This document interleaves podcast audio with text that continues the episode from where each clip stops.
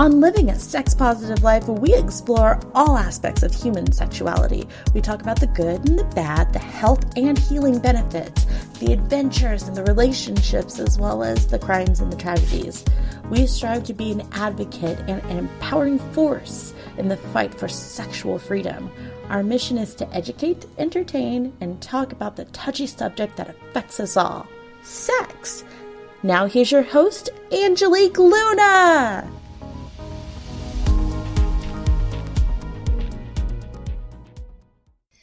Everyone, it's Angelique and John, and we're here with MJ Barker. Yes. So tell us a little bit about you from here at Poly Dallas. It's like you got speaker, genderqueer, kinky, relationist, uh, anarchist, and then they, they, they, them, theirs. Sorry. Well, the name tags are becoming trains. And Yeah. I expect to like you know walk Yeah. in and there's just one going behind me one day on the long. floor. I Yeah. was tempted by quite a lot of other ones, and I was like, "You're gonna stop somewhere," basically. um, but yeah, I've come from the UK, which I think is the furthest anyone's come to Poly Dallas this year. But it's because they named the conference after me this year. Rewriting the Rules is the name of my book. Oh, Um, awesome. yeah, oh, so- we have an author too. Yay. Yeah, so- Podcaster, author. So basically, Ruby got in touch with me last year and said, um, "We'd love to name the, the conference after rewriting the rules, and would you come and speak about it?" And I said, "Well, the second edition is just out, so that would be really good timing for me." So here I am. Awesome. Yeah. So tell us a little bit about your book then. Um, so I, I write um, sex and relationship self-help books, and I've written a few. But rewriting the rules is um, it's kind of about what are the cultural rules of relationships and why we might question them. So it goes through like sex, gender, conflict, monogamy, all these kind of topics, and it says, well, what are the cultural rules that we have about that topic? Um, why might we question those rules? What would we put in their place if we if we had something different? And what about if we move beyond rules altogether and try to embrace uncertainty in this area? So every chapter is kind of like that. oh Um, wow. And it's really drawing as well on the expertise of people from queer communities, non monogamous communities, kink communities, and saying, well, what can we learn from people who are doing things differently in these areas? So instead of like, um, my background's in psychology, and in psychology, the question has usually been, how do we explain these freaks? You know, they're the kinksters and the polyamorous and the bisexuals. And I'm like, no, what can we learn from people you know, who are doing things differently? I, I know they had to change it in the DSM, the, all the categories, especially about BDSM and Yeah. the power exchange. That we're not as crazy as you know people think. You know? Exactly. Well, and I think one of the most recent studies found that BDSMers were actually more healthy than the general population. So that's that's the most recent finding on that. But it's still in the DSM. Like they haven't taken out completely. I, yeah, but yeah. at least they changed it. A yeah, bit, but it's like get get with the program. You had to take homosexuality out. Like take them all out. If Mm-hmm. it's consensual sexual behavior, it doesn't belong in the DSM. oh, yeah. absolutely. So, Yeah. how do you see the lifestyles different from America and UK? Oh, Yes. good question. I, I, because I'm curious because I know like they say like Europe's a little bit more freer and I'm like eh, I don't think so but yeah. yeah It- it- I'm not sure. Um, I guess. I mean, what I'm excited about with this conference that is different from the UK is just how intersectional it is. So, if I was to go to a polyamory conference in the UK, I don't feel like there would be this degree of um, attention given to power, to race, class. You know, that's what's been really exciting for me about this conference. Um, so I think being, you know, being really interested in intersectionality and how that plays out in polyamorous communities is just really exciting oh wow direction and really important. Um, I think we're beginning to have that conversation in the UK as well.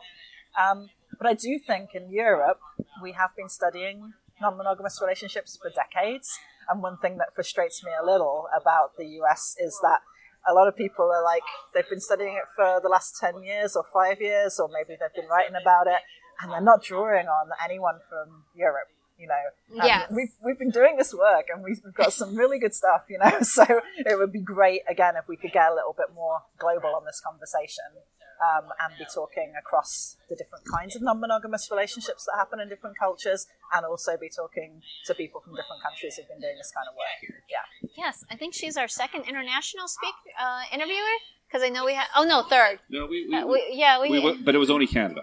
And I'm No. sorry, Canada's just on it. No, no, we no no no no no we got Singapore and Australia We do have S- some. Singapore in Australia. Who do you have from Australia? Uh, oh, I can't remember the young lady's name. Uh, Sacred Space? Sacred Muse. Sacred Muse.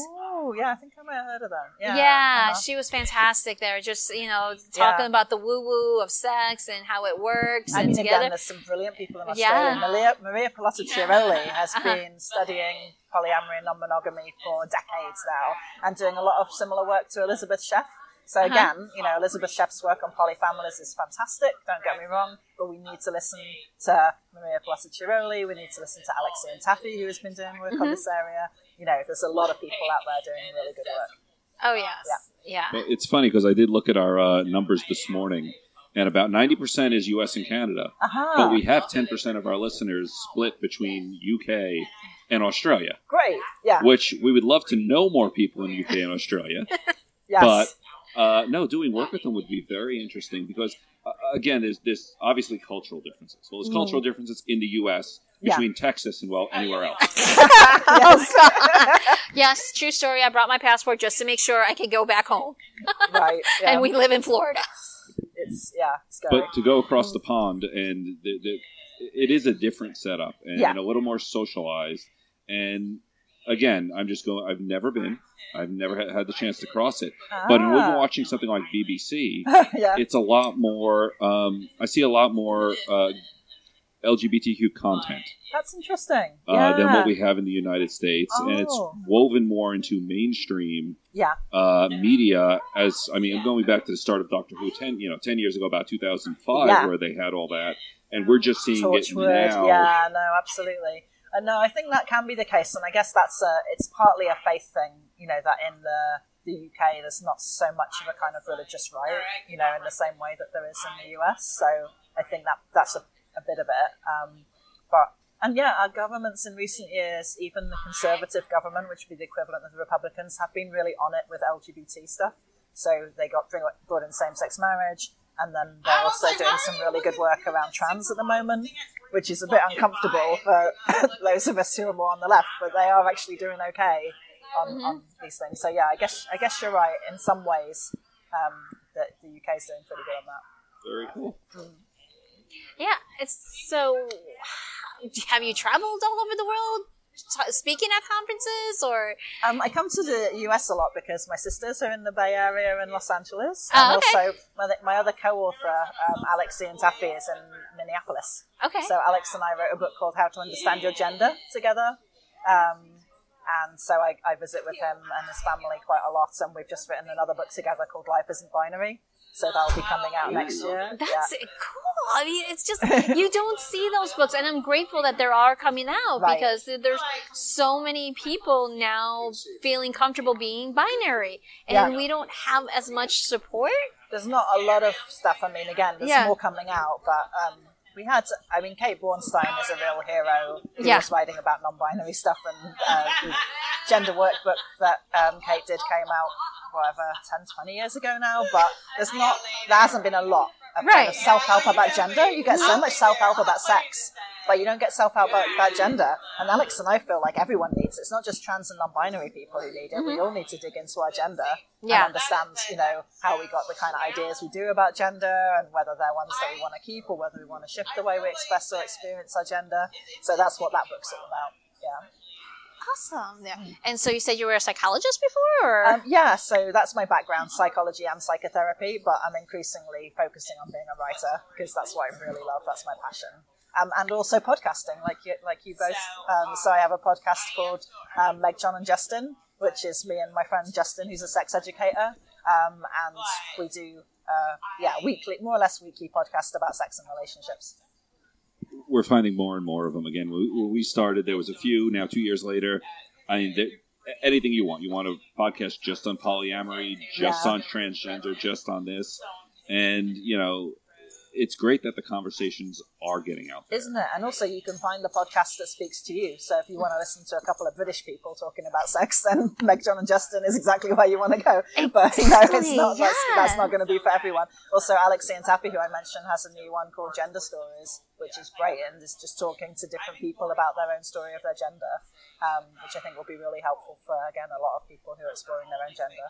Oh yeah, or even parents having Yeah. dealing with their kids going through Well, their gender exactly, identity. Because Alex's, Alex's speciality is working with young people and their families. So yeah, Awesome. that's exactly right. yeah, because I know we were having that conversation earlier that a little girl was transitioning to boy, Hmm. and it's like, how do I find the information? How do I parent? How do I do this? But it's like, look, we were a small enough community; we could redirect you, and yeah, that, there's that's great resources out there now, Yeah. thankfully. Yeah, Yeah, yeah, yeah, And it- we need them because it's such a hard time to be trans. It's like there's a real moral panic about trans with all the worries about bathrooms, and in the UK, it's fever pitch at the moment. There's just so much difficult media about being Fever trans. pitch. Yeah, like the media is coming out with like negative stories about trans people like every day.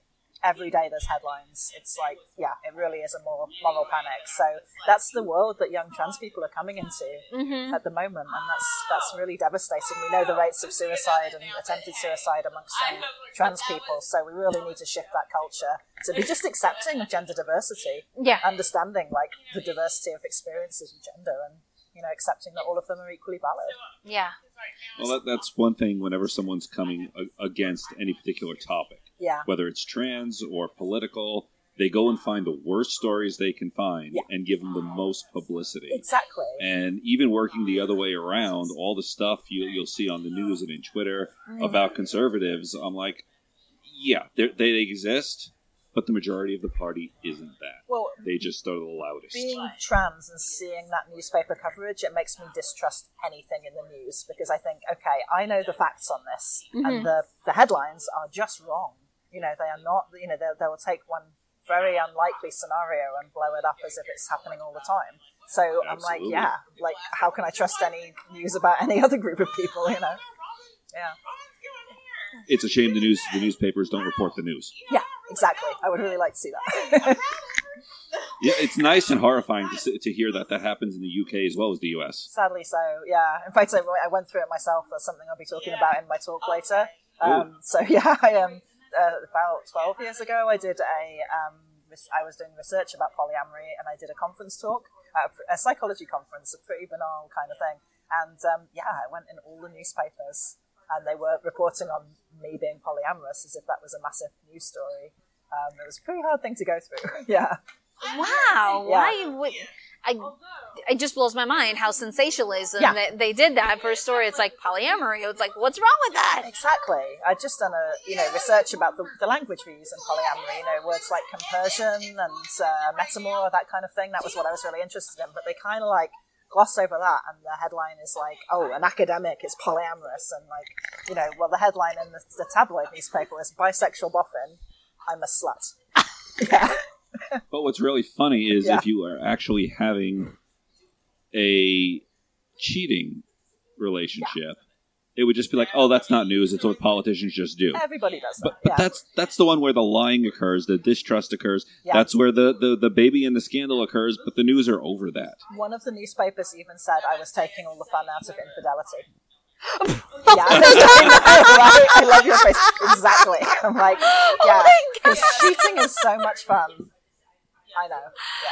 Well, Yeah. that, that's very true. We have uh, one of our friends who's a triad, and Hmm. the um, the third partner, basically, his family said, as long as it's cheating, that's okay. But if everyone knows, then it's not. I'm like, what's Yeah, wrong it's so warped, isn't it? It's like the, the, the honest, ethical way of doing it is put forward as being a problem, and the dishonest, unethical way is seen as okay because it's more normal. You know, because people are much more worried about what's normal than they are about treating people well, which is the same thing with trans. It's mm-hmm. like prioritizing making people normal, as in the gender system, over actually treating people decently. It's so sad. or human. I mean, Yeah. come on. Even um, do they have the conversion therapy in the UK? Well, I was part of the group that just came up with a set of guidelines against it. So Okay. we just came up with a set of guidelines against gay conversion therapy, and then we just changed it to also encompass trans. But Right. again, there's been such a backlash against it. People don't want trans in there. They think, you know, we should be able to try and convert trans people to being cisgender. I know this it's just as such a hold. This idea of it being normal, whatever that even means, is, is somehow better. There is no normal. There There is never has been. It's always just a myth.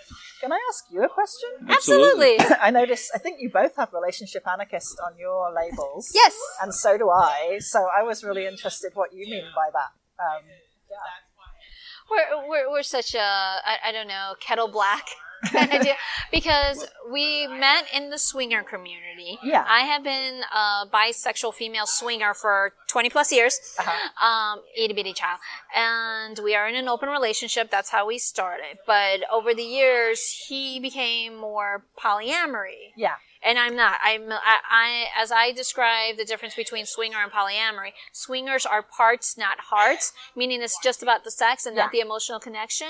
Versus polyamory, it's hearts, not parts, which oftentimes you could have the emotional connection but no sex, Yeah. but it is a bonus. So for me, I, I cannot do that. He is actually the first person Mm. that has had my heart when I've had sexual inter- encounters with him because it's like I've been the sugar baby, I've been the mistress, I've been you know Yeah. the, the third wheel, everything. So I never connected sex and love together until Mm. I met him. Right. So and that's where I still stand in my beliefs of our relationship. He Yeah. has evolved and I have accepted. So that's why we say relationship anarchist because sometimes people can't understand. It's like, wait a minute, your wife says you're okay to be in this polyamory relationship, but she wants nothing to do with it. I'm like, I could still be friends with you. I could respect you. I just Yeah. don't have to have that emotional commitment. So, oh, if that's you, so interesting. Yeah. Which we've heard the term Yeah. polymono, meaning Yes. one person relationship's poly, one person's mono. yeah. But we have never heard the term poly swinger. Right. And that's what Uh, it is. It's, a, it's kind of a mixed orientation relationship in relation in relationship orientation. Yes, and Mm. it, it's not that we. I mean, we haven't recently, but we will go to swinger clubs. yes. Uh, we are open to sexual encounters, Mm. but for ongoing, I prefer to establish a relationship and have Yeah. get, get an investment with someone, Right. which is something that she does with me, but probably won't do with someone else. Yeah. But that's her choice, Mm. and I respect that. I don't want to convert her and tell her she has to do anything. That's not I my think thing. That's so important because I feel like actually in all relationships, probably people have some different values. They have some different ways of doing things. Mhm. So maybe it's really nice. It's explicit for you, but you know, it's a good model that everyone could come to. It's like what one person wants isn't what the other person wants, and we often think about relationship equality as like everyone should get the same thing, Mhm. but actually people often don't want the same thing. yeah. People are different. They're yeah. not going to want the same thing. They don't. Yeah. Trying to convince people, and when I say people, I mean my family, that Yeah. their wants, needs, and dreams were not mine. Yeah. And I lived someone else's dreams, not because they forced me, because at the time I was convinced that what they wanted is what I wanted. Right. And it took a long time to figure out that no, it's not what I want. I really, I don't want the house out in the country. I don't like being alone. Yeah. I actually want to, we're in the process, we're going to be moving downtown Uh-huh. because I want people around. I want to walk to a Starbucks and Yeah. see people on the street. I don't have to get in a car and drive literally five miles to the nearest grocery store. Yeah. So determining what you want, I find, is sometimes the hardest thing really to hard. deal with yourself. Yeah, because we've often been brought up really not to do that, like to not treat ourselves consensually, to not be able to tune into what we want. So it's a kind of lifelong journey to get to that place where you can.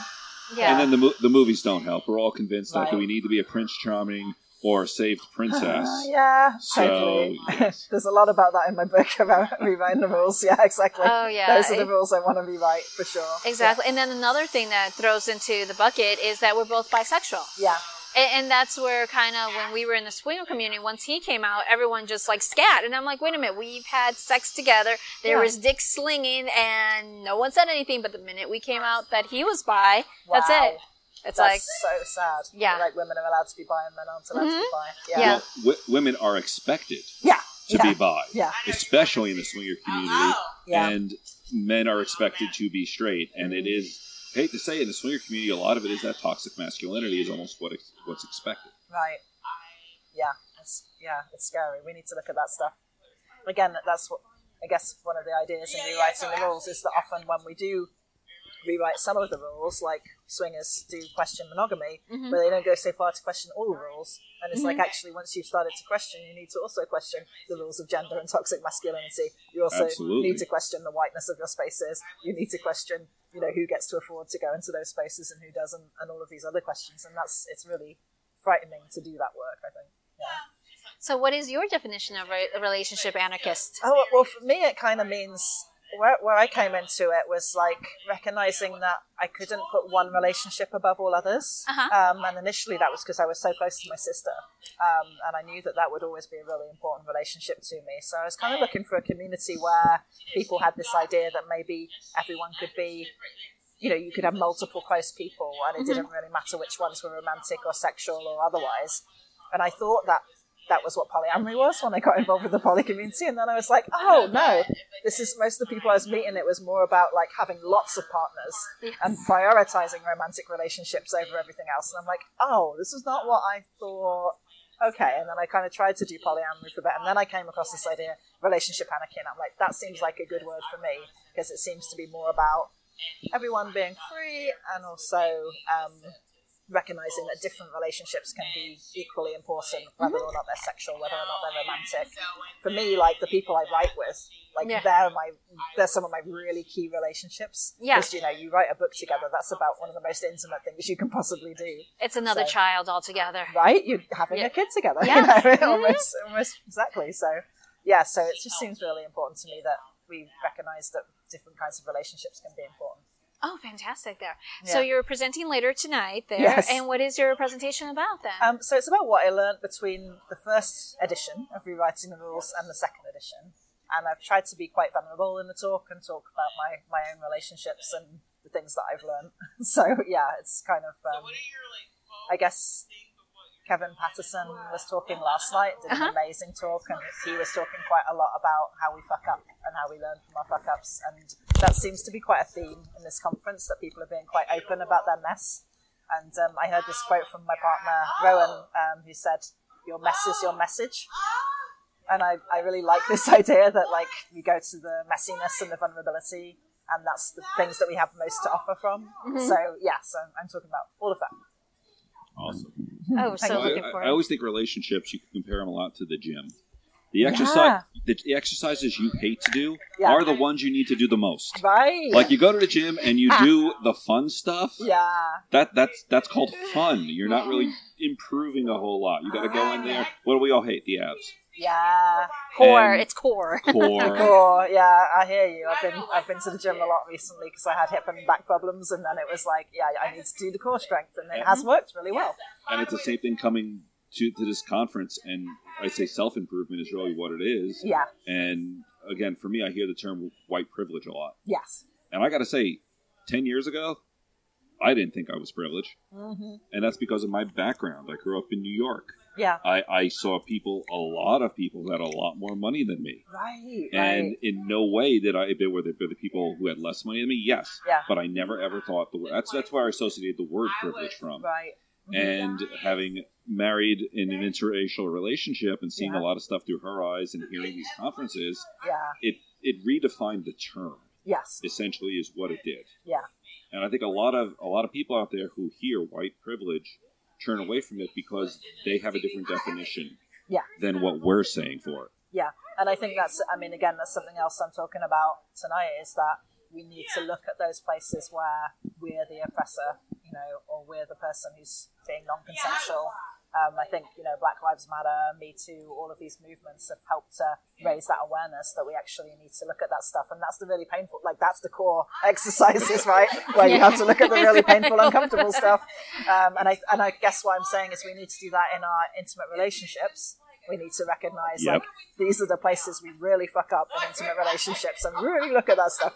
And the same on a wider cultural level.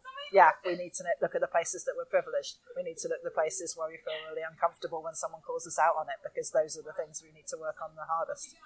Yeah. Yeah, one- one of the big ones I had to work on was NRE. Oh yeah, Have you, you know the term? I do new relationship and New I'm in it. I'm relationship in it right energy. now. I'll Okay. tell you, it's uh, And there's nothing wrong with good. being yeah, in it. yeah. It's good to ride. You just need to know that there can be fallout from it and how to how, how to manage that. Well, something I'm really working on at the moment because I am in NRE for the first time for about five years. So, and it's I'm trying to engage with it differently, and I feel like one thing you can do is use it instead of closing off from everything else to focus on the NRE. You can kind of try and bring the NRE into everything else, like try and kind of use that energy to inform your other relationships, um, and that's that's what I've been trying to do this time. It's working pretty well. and also like recognizing that in a sense all your relationships are new relationships because you change over time and how can you be present to those people in the same way that you're being present to this this new exciting person and it's you know it's not again it's not an easy thing to do but i feel like there are different ways we can relate to nre that kind of as well as embracing that new relationship also kind of nurture and enrich our other relationships I know it's just like trying to do it through a mirror where Yeah. everything's reversed and you're just. If when someone else is experiencing NRE, it's clear as could be. right When you're an NRE, It's like, You're- no, it's no, through a I'm not doing glass, that thing. in a I'm not- mirror. Yeah, yeah, I'm not doing that thing. I, I would never do that thing. I'm totally doing that thing. Yes, Yeah. yes. I did that thing for Yeah. how long? yeah, but it's so And you're good. still It with me. It's- so good. But it's so addicting. I love know. yeah.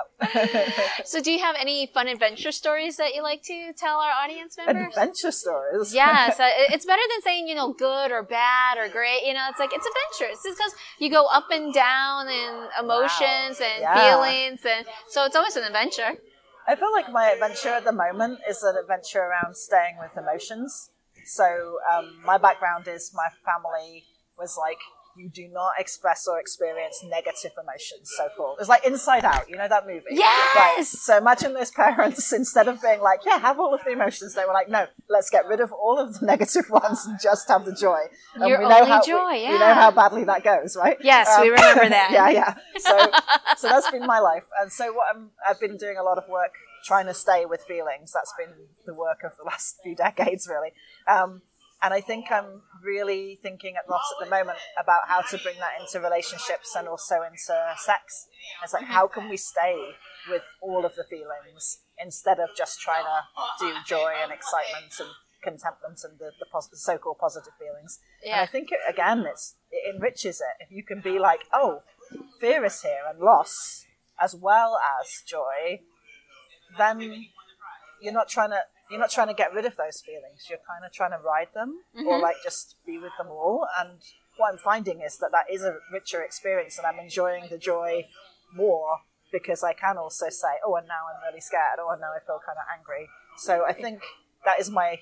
It's kind of more of a psychological adventure, perhaps, than a, than a kind of Still going to adventure, exciting no matter places. what. But yeah, it does feel like a, a big adventure. Awesome. So, how can our audience members find you? They can find me on my website is rewritingtherules.com. So it's rewriting hyphen the hyphen rules.com. Or if you just Google Meg John Barker, I think I'm the only Meg John Barker in the world. So that, that's what comes up. But also you might fancy megjohnandjustin.com. That's my podcast. Um, and there's lots of free zines on both of those websites or low price zines um, that you can download as well. So all of these things I've been talking about, I have a lot of free materials as well as the books that I've written. Awesome, there. Well, thank you very much for stopping by. Thanks for Cool. having Thanks me. for chatting with us. No problem. What's up? I want to get a new toy, Well, let's go to Fairvilla. but I don't want to waste time reading the instructions trying to figure out how it works. Well, their staff is very well educated and helpful, and Fairvilla University also offers classes. But I want to go to the party instead. Then check fairvilla.com.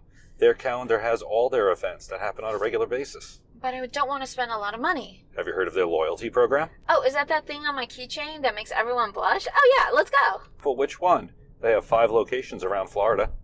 Fairvilla for pleasure, fun, and fantasy. Hey, this is Angelique Luna. I'm here with John. Good. Good morning. Good morning. Still morning. Yes, Feels hearing like the morning. sun in our eyes right now because we're uh, broadcasting from Poly Dallas in the kitchen, library, whatever you want to call this. Library. library. That's I'm like it's like a Ah. dining room. I'll call it the lounge next to the elevator. Lounge.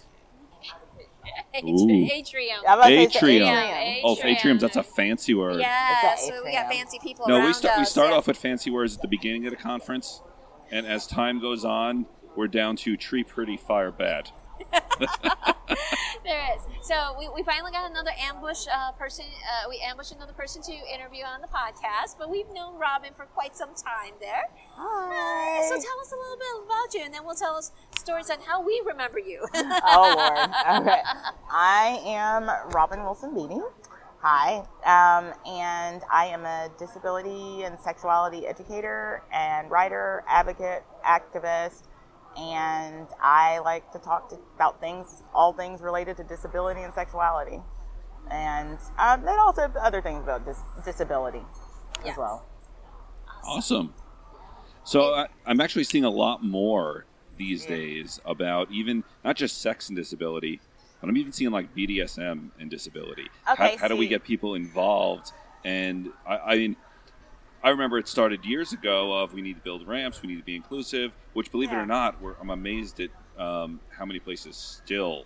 Oh yeah, yeah, yeah. There's still, there's still a lot of pushback, but also because people um, just the thought of oh, okay, so what does access mean, or what does it mean to have access? What does it mean to be inclusive? Why is this important?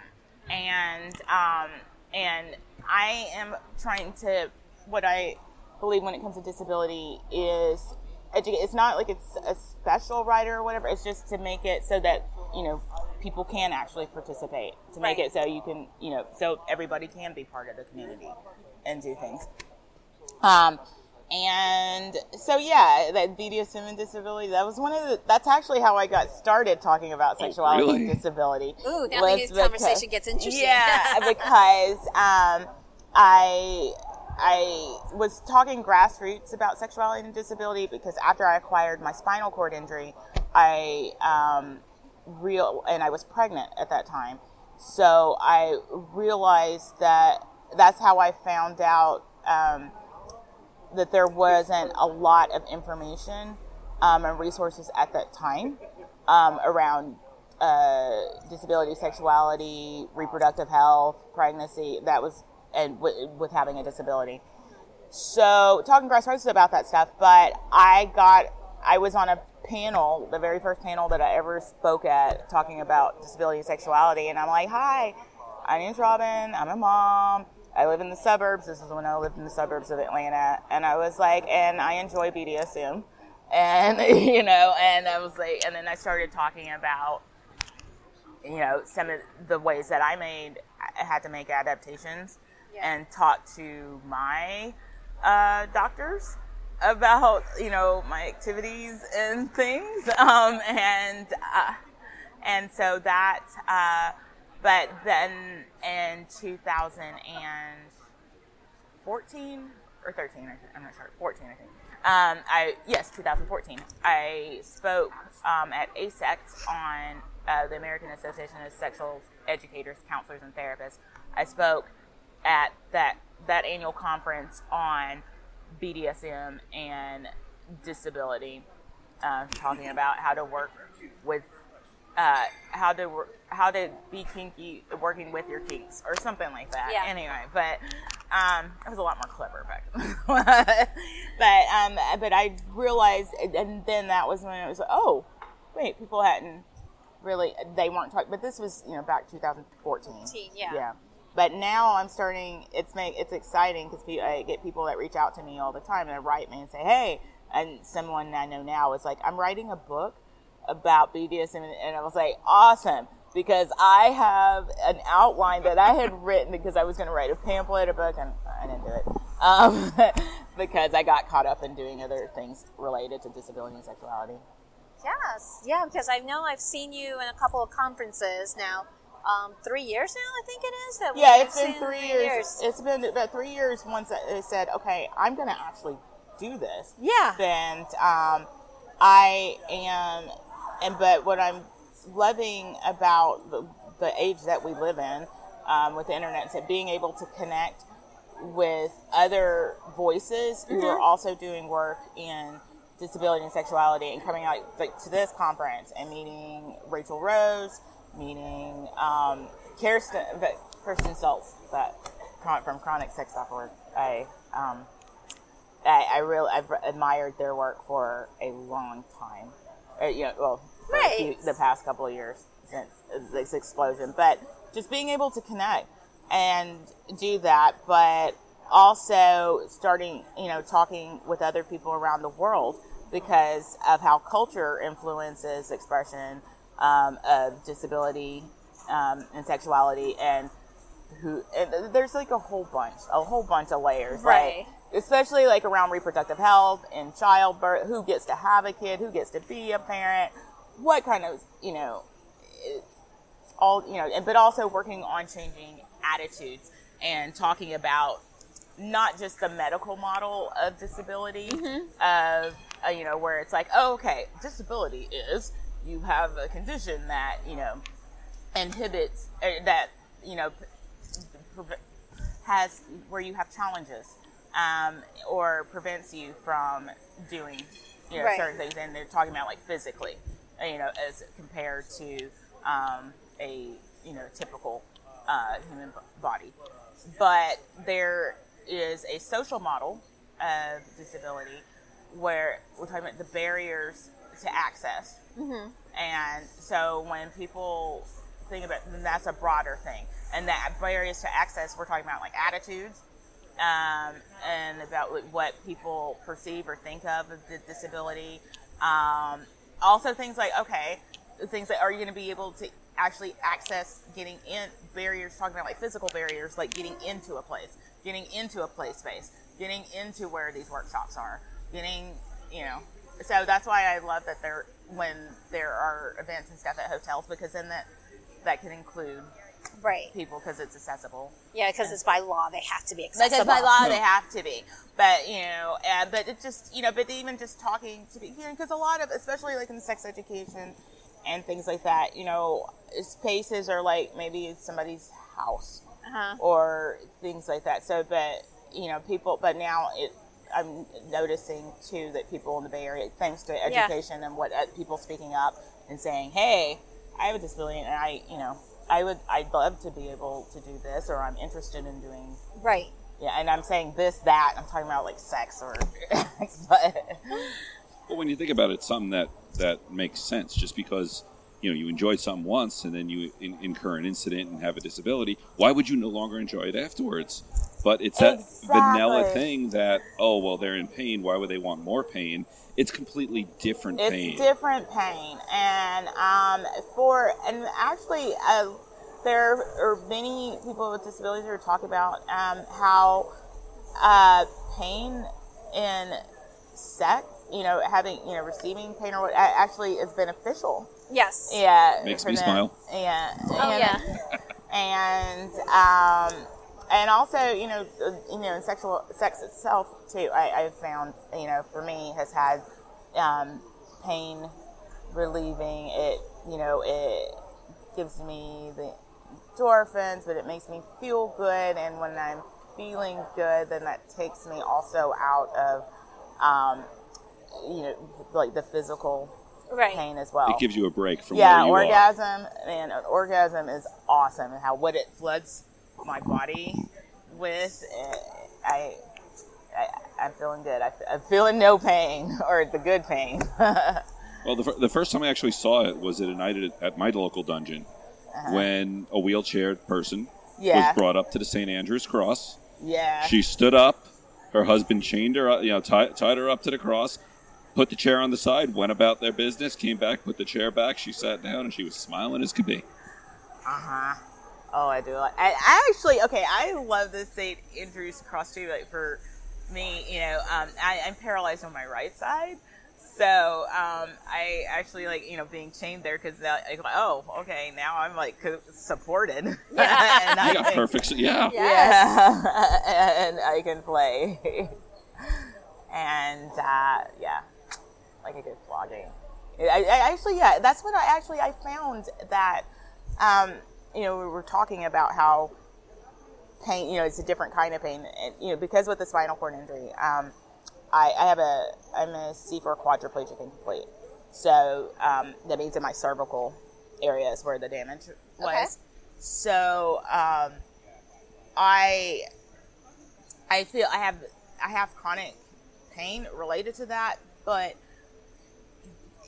when I feel when I get like paddle like I like I like a thud, not a sting, but when I'm getting that that helps that takes me out of this and that feeling that sensation mm-hmm.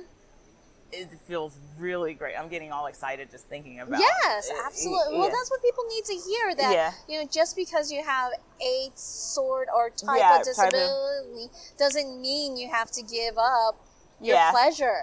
No, and also though too, I have to also say because you know it's not a, it's also when it, it comes to disability, it's not like a one size fits all type um, uh, accommodations and things. Uh, you've met one person with a disability. You've met one person with a disability.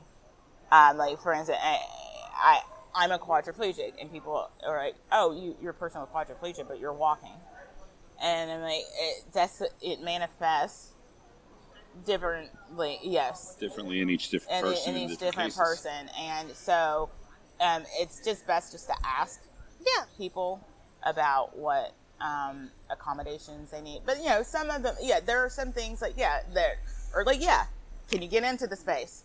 Can you get into the space? Can you play? Can you get into the bathrooms and out? You know. Um, also, uh, one thing that now I've like kind of worked into now my thinking scent allergies Yes. as we, you know, I, it's that it's become more and more of a thing where people, you know, because they're migraine triggers, they set off things for people's autoimmune disorders. I've I found a lot, and so um, that's something now that I'm conscious of and I talk about as well, and including that in list of ways that people can things that they can do to make you know spaces more inclusive and uh, more accessible to people because I didn't realize how debilitating uh, Oh.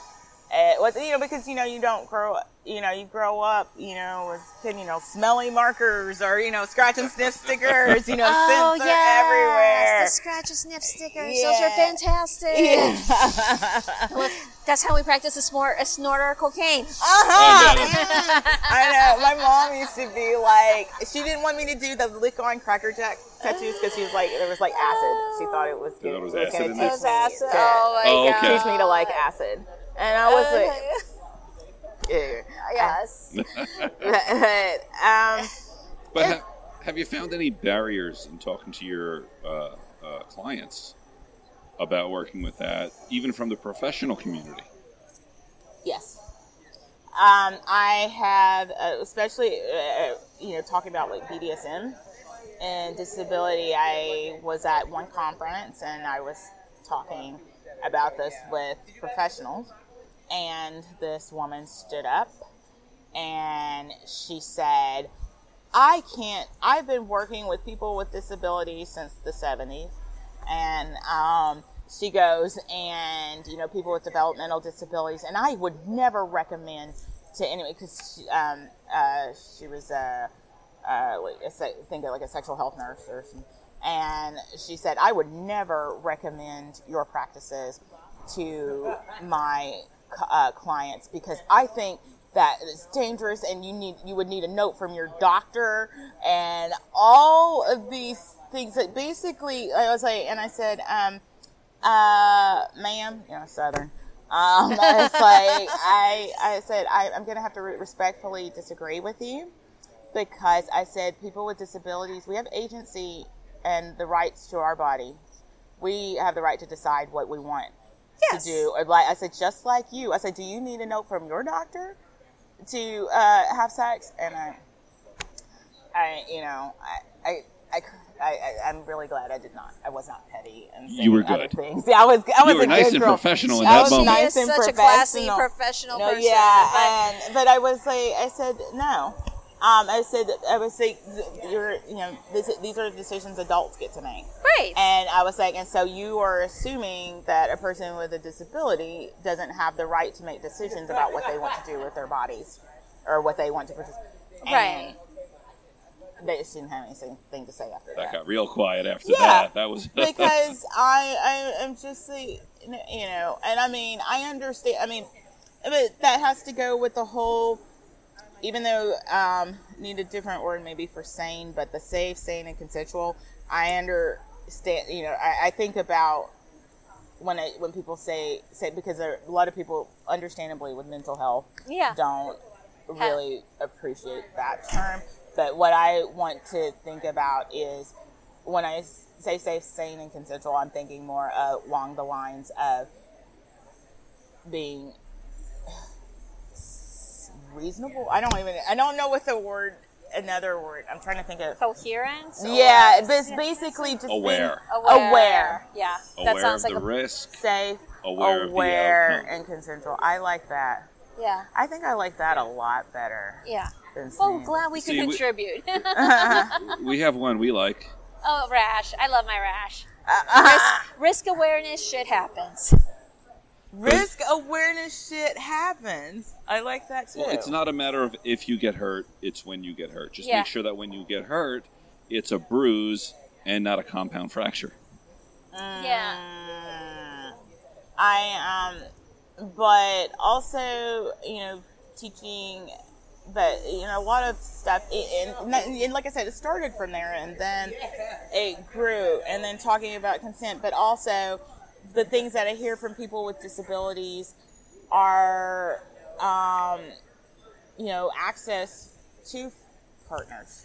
True. How finding people Yeah. to um, you know who are open or Yeah. wanting to get and it just and, you know and it depends on the person depends on disability but there's some and also just attitudes you know the people that you're with you know there there are realities um, about like uh, barriers that people with disabilities face. Right. when um, you know when it comes to finding partners to dating to all sorts of things because you've got to navigate all sorts of things. You've got to navigate access. You've got to na- navigate um, autonomy and being able to have you know the freedom to be able to do things to do. Because you know also um, but also but just working finding people who oh shit. I'm sorry. You do edit this shit right Sometimes. Sometimes. fuck You okay. got some good shit going are you serious i'm like going i'm sounding like because a you're being motherfucking authentic. idiot You're being Yeah. authentic because there is not like an OK Cupid, a Match.com for people like, with disability. Because in even yeah, they have disableddating.com dude, Uh, we need to yeah, it over. disability- di- yeah, I know the dude that um, he has a podcast as well. I've speak, spoken on his podcast a, a couple of times. Um, that he was um, because he yeah, and this was like I think it's like disabilitydating.co.uk. It's a, a British site, um, but. Uh, yeah, and then there, you know, because there are site, you know, there are like dating sites for people who are like, for instance, uh, like people who share um, similar um, STDs or, Oh, STDs. or- yeah, or I, I'm seeing things like that. Um, I think I saw. I- Okay, don't quote me. Well, if you, but I thought I saw one for mental health that were. That's what there needs to be. No, a Yeah. kinky site specifically for therapists and count. So that way you know you're not dating a patient. Yes. That would be hilarious. That- Like No. farmersonly.com. Yes. Therapistonly.com. yeah, so you only date within your own species there, which is therapists, okay? But would you be like analyzing each other all the time? That's just it. It could Yeah. be very boring yeah, dates. no, no. I, I know. I've seen a bunch of therapist parties, and dude, they get freakier than they would because then they fantasize what they would do with their clients, but they do with each other in these parties. Well, Yeah, and- anytime you're held to a standard where Yeah. you can't play, you can't do this, and then you're thrown into a room where it's like, hey, free for all, all of a sudden the rules, you know, everything changes. No Yeah. judgment, nothing. I have actually seen several profiles on OKCupid and of all places, FetLife. Yes. That first line, by the just to be honest, I'm a paraplegic. I'm a Oh yeah. I I'm do this. like that is one of the things like I taught or I taught like be honest about especially the online dating or, or whatever. I'm like be honest about your disability because that'll help weed out a whole bunch of people and like in like in my profiles and stuff. I've got me with my walker, with my cane.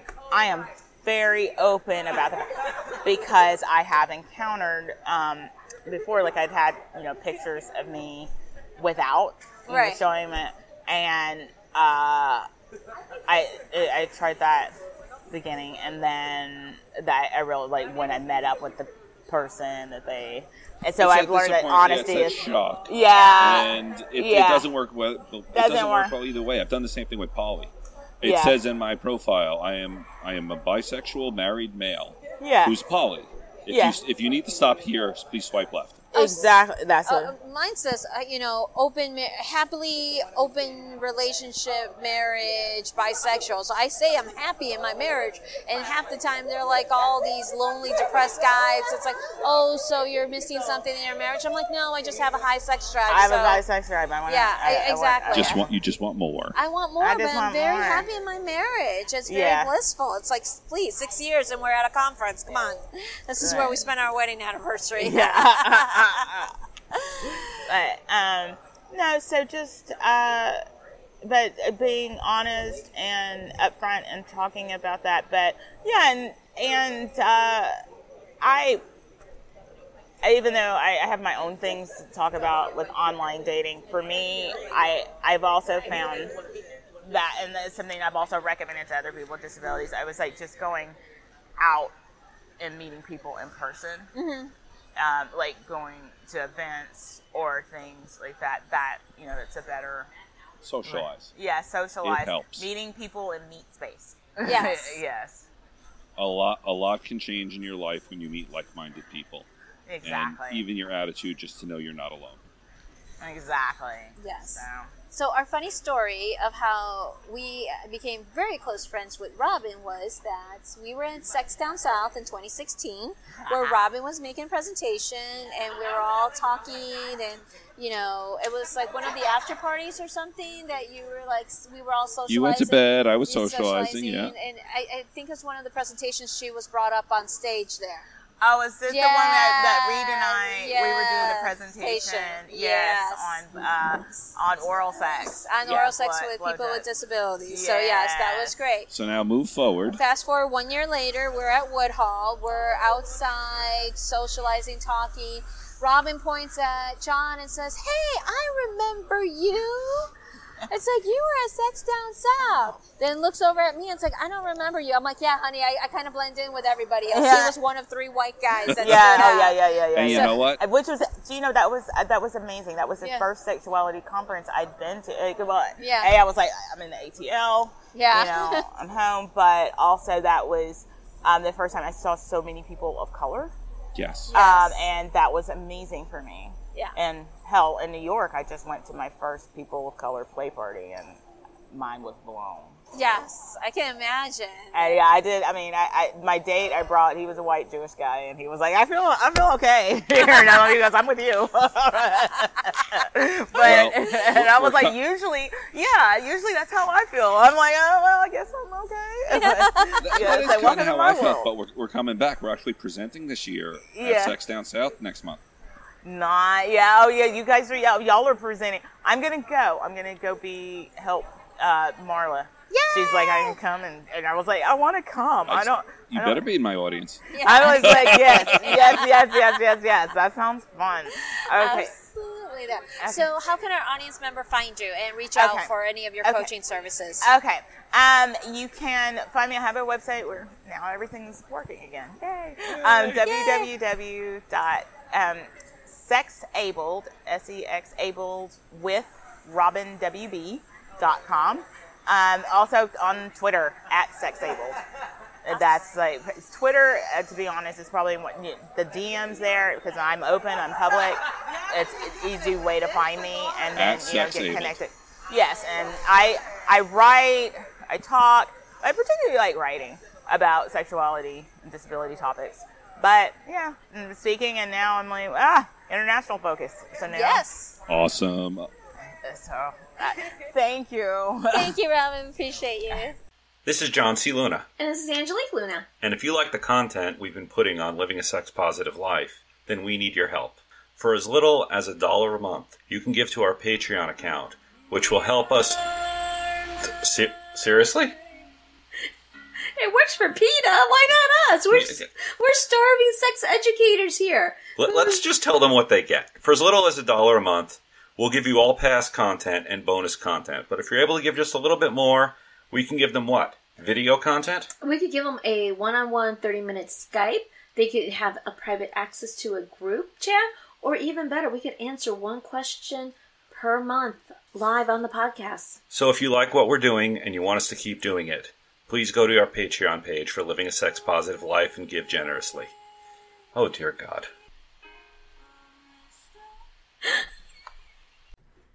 Thank you everyone for listening to our show tonight.